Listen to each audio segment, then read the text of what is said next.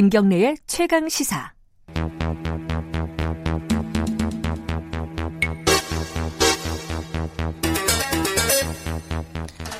네, 어, 사건의 이면을 들여다보는 시간입니다. 추적 20분, 오늘도 두 분 나와 계십니다. 먼저 박지훈 변호사님 안녕하세요. 네, 안녕하십니까 박지훈입니다. 장용진 아주경제 기자님 안녕하세요. 안녕하십니까. 오늘의 주제는 조국 수석은 아니고 아, 밖에 들어보니까 핫하던데요. 정말 네. 조국 수석, 조국 후보자죠. 예. 두 분도 우리도, 아마 우리도 그거 해도 돼요. 아 조국 하도 많이 들어가지고. 그러니까 네. 조국 후보자에 대해서 또 한 말씀씩 뭐 아 진짜 시키려고요? 어, 있으실 것 같은데 어, 안 들을래요. 네. 아 오늘은 좀 아 이게 좀 웃으면서 시작하기는 좀 힘든 네. 얘기군요. 이 좀 엽기적인 사건입니다.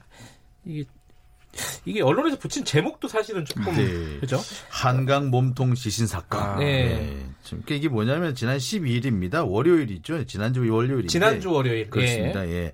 한강에 사람 몸통이 떠다니는 것 같다라는 그런 그 신고가 접수돼요. 그러니까 경기도 고양시 이 한강 마곡철교 남단 쪽이라고 하죠. 여기 예. 여기에서 이제 아무리 봐도 사람 시신 같다라고 하는 신고가 접수돼서 이제 경찰이 그 수거에 들어갔더니 정말 로 팔 다리가 없는 그런 시신이 이 떠다니고 있는 것이 확인이 됩니다. 매우 정교하게 잘려 나간 것으로 이렇게 확인이 됐고요. 그래요.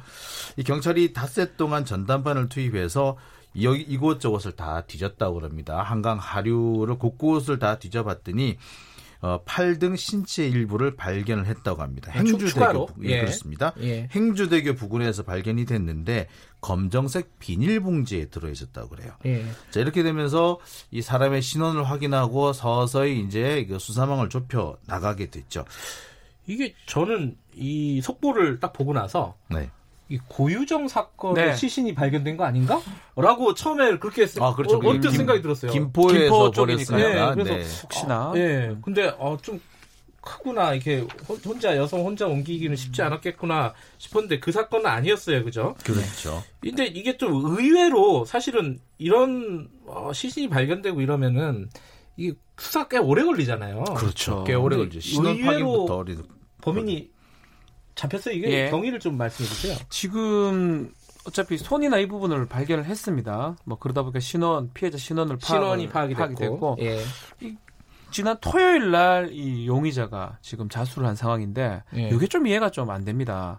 자수를 한다는 거는 상당히 합리적인 부분이에요. 자신이 검거가 거의 될 것 같고 특히 CCTV 추적해 보니까 어떤 모텔에 누가 가능성이 크다 예. A라는 사람이 그러다 보니까 본인이 아주 추- 수사의 추적이 도르다 보니까 최소한 감경을 받기 위해서 자수를 했던 부분 그건 이해가 되는데 또 자수한 이후에 언론에 기자한테 이런 얘기를 합니다. 또 죽여버리겠다. 다음에도 아, 걸리면 그랬죠. 상당히 어. 감정적인 또 부분이 있어요. 이 용의자가 자수한 용의자가 이성적인 부분도 있고요. 예. 훼손했던 부분하고 음. 또 감정적인 부분도 상당히 많아요. 말하는 거 하고 음. 범행했다는 저- 가정하고 또 그 시신을 그렇게 어렵게 훼손한 이후에 그냥 막 던져버리는 그런 부분.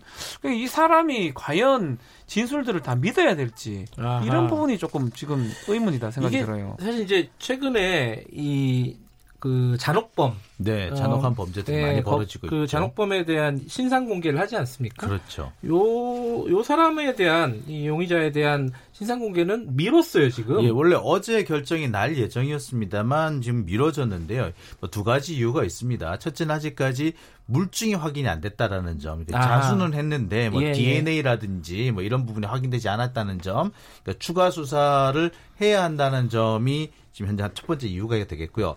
두 번째는 이 사람의 심리 상태가 어떤 상태이냐, 어, 이 과연 제가 말하는 사람이냐. 예. 예. 이런 부분까지 좀 확인을 해서 만약에 조금이라도 문- 좀 심리 상태가 좀 문제가 있는 사람이라면 공개하지 않는 게 맞거든요. 음흠. 그리고 혹시나도 물론 그 제가 볼때 거의 90% 맞아요. 이상 범인입니다만 음흠. 그래도 만에 하나 범인이 아닐 가능성을 위해서 일단 마지막까지 조금 친중을 기한다라는 측면에서 일단 그 신상 공개는 뒤로 미뤄진 것으로 보입니다. DNA 감식이 곧 나올 거예요. 예. 자기가 썼다라는 둔기에 피해자의 뭐 DNA나 피의자 자신의 네. DNA가 검출이 된다면 아주 충분한 증거가 됩니다. 예. 그 증거를 확보한 이후에 어, 다시 신상공개위원회를 연다 그러니까 곧 개최하지 않을까 생각이 됩니다.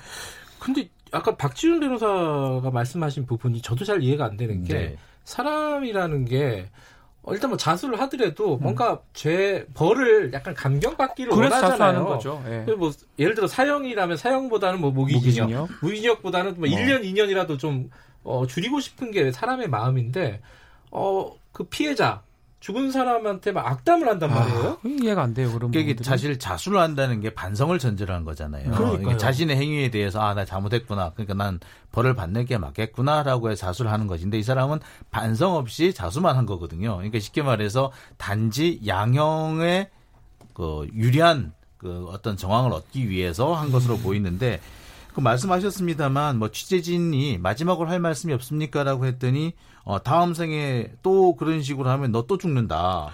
그러니까 삼- 그러니까 네, 참. 피해자를 향해서 이미 숨진 피해자를 향해서 거의 막말을 하고 있는 거죠. 이거는 이제 전혀 죄책감도 없고 반성도 없다라는 거고 이 범행의 원인을 피해자한테 모두 책임 전가하는 그런 거죠. 이런 사람을 사실 보면 이제 전형적인 공감 능력 부족이고 그렇죠. 자기 중심적인 그리고 이제 통- 행동이 통제가 안 되는 그리고 보면은 보- 상시적인 거짓말 하는데 본인은 또 거짓말하고 있다 생각하지 않는 음. 이런 사람인 거죠. 그래서 뭐 아직까지 결론이 난 건 아닙니다만 사이코패스일 가능성도 좀 있어 보입니다. 애초에 처음에 나왔던 네. 게 이게 그 범행 동기라고 할까요?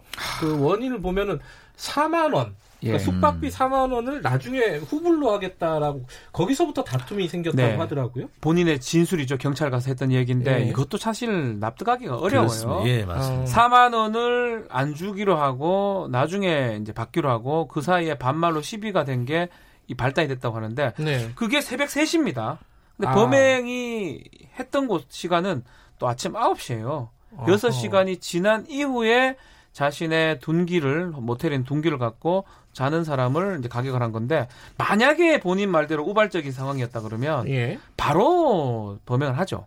3시면 음. 그, 이- 그 직후에 하게 마련인데 6시간 동안 기다렸다가 하는 부분도 이해가 안 되고요. 계획을 세워 아니요. 뭐 이런 그, 거. 그 계획을 세웠다면, 뭐 예컨대 다시 예. 또 돌아와서 계획을 세웠다면, 훼손한 이후에 상당히 그 감축이 좋은 곳으로 끝닉을 해야 그렇죠. 되는데, 예. 지금 이 사람의 진술에 따르면, 그냥 훼손한 이후에 옷- 자전거에 싣고 가다가 강에 그냥 버렸다라는 거거든요. 아. 금방 이 발각이 됩니다.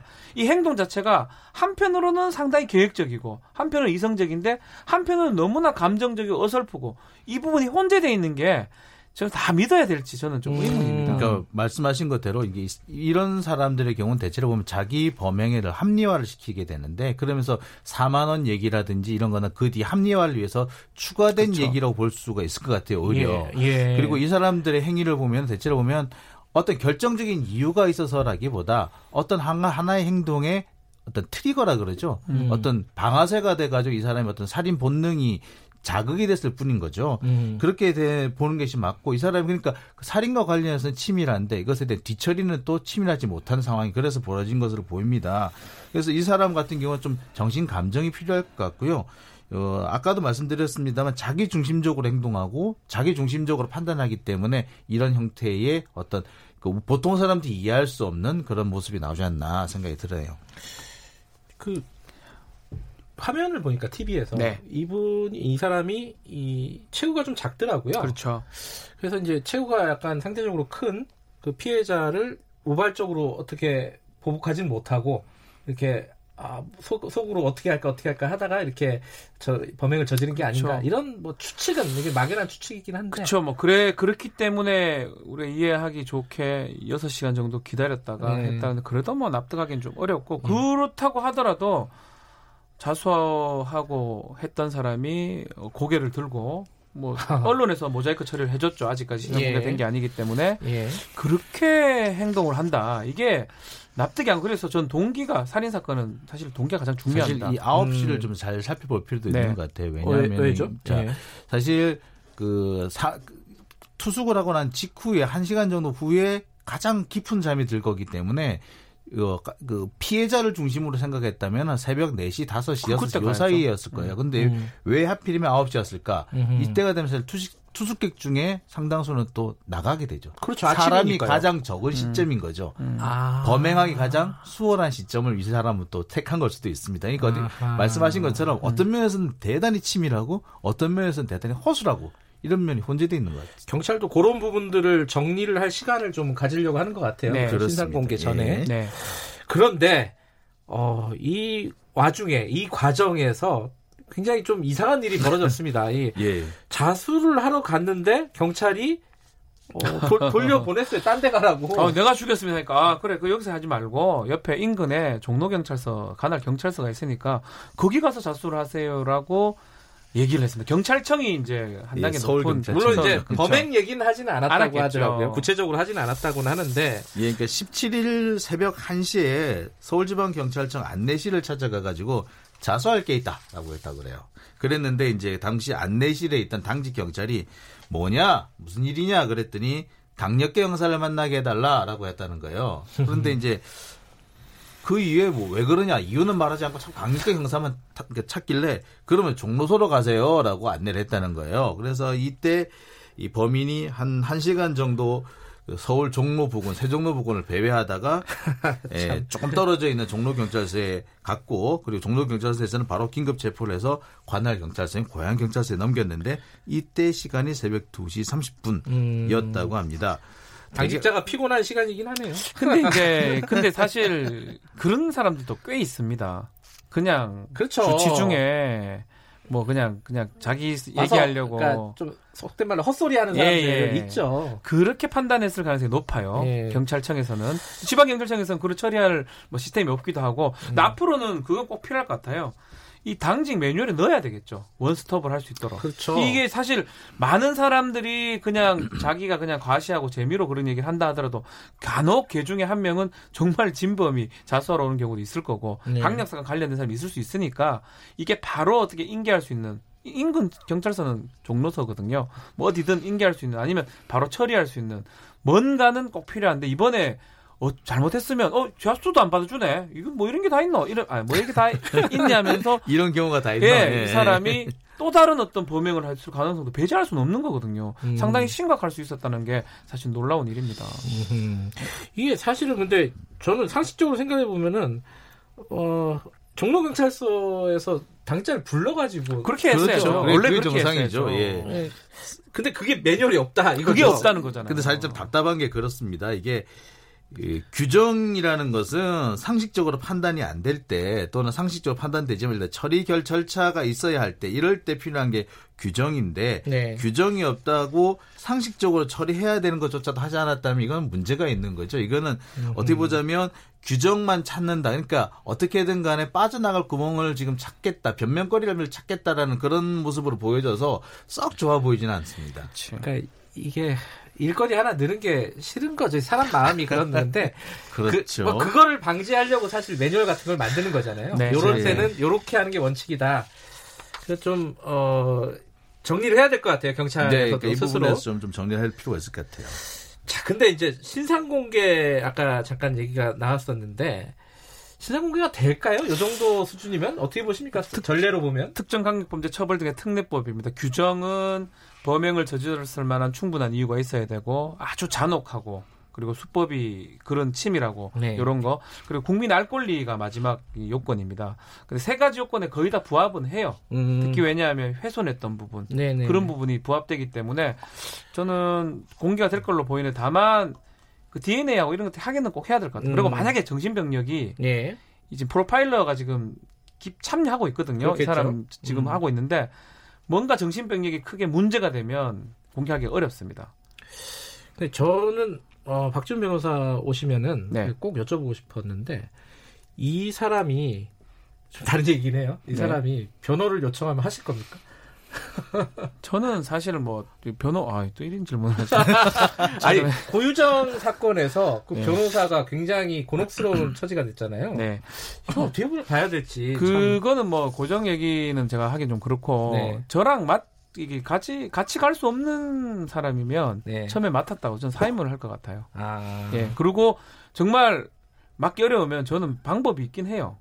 터무니없는 수임료를 부르면 다들 다들 돌아갑니다. 예. 터무니없어요. 제가 봐도 저 저도 그래 받을 생각도 없고 받을 그것도 없는데 그렇게 부르면 돌아가기 때문에 그렇게 하긴 하는데 근데 양심에 반하는 사건을 할 때 힘도 안 나고요. 네. 그럼 너무 어렵습니다, 사실은. 판사 볼 낯도 없고요. 얼굴도 못 들고 재판 참여하거든요. 이게 뭐 말이 좋아서 이제 뭐 사실 악마도 변호할 수 있는 게 변호사 네. 아니겠습니까? 네. 변호해야 되는 거고 그게 사법 체제인데 그게 실제로는 또 그게 쉽지 않은 일이죠. 음. 음. 알겠습니다. 오늘 어, 이 좀 엽기적인 사건에 대해서 쭉 정리를 한번 해봤습니다. 경찰이 좀 뭔가 시스템을 정비를 해야 된다. 요게 오늘의 결론 중에 하나가 됐네요. 뭔 정비해야 됩니다. 진짜. 예, 예. 자, 두 분 말씀 감사합니다. 감사합니다. 감사합니다. 박지훈 변호사, 장용진 아주경제 기자였습니다. 김경래 최강 시사 듣고 계신 지금 시각은 8시 45분입니다.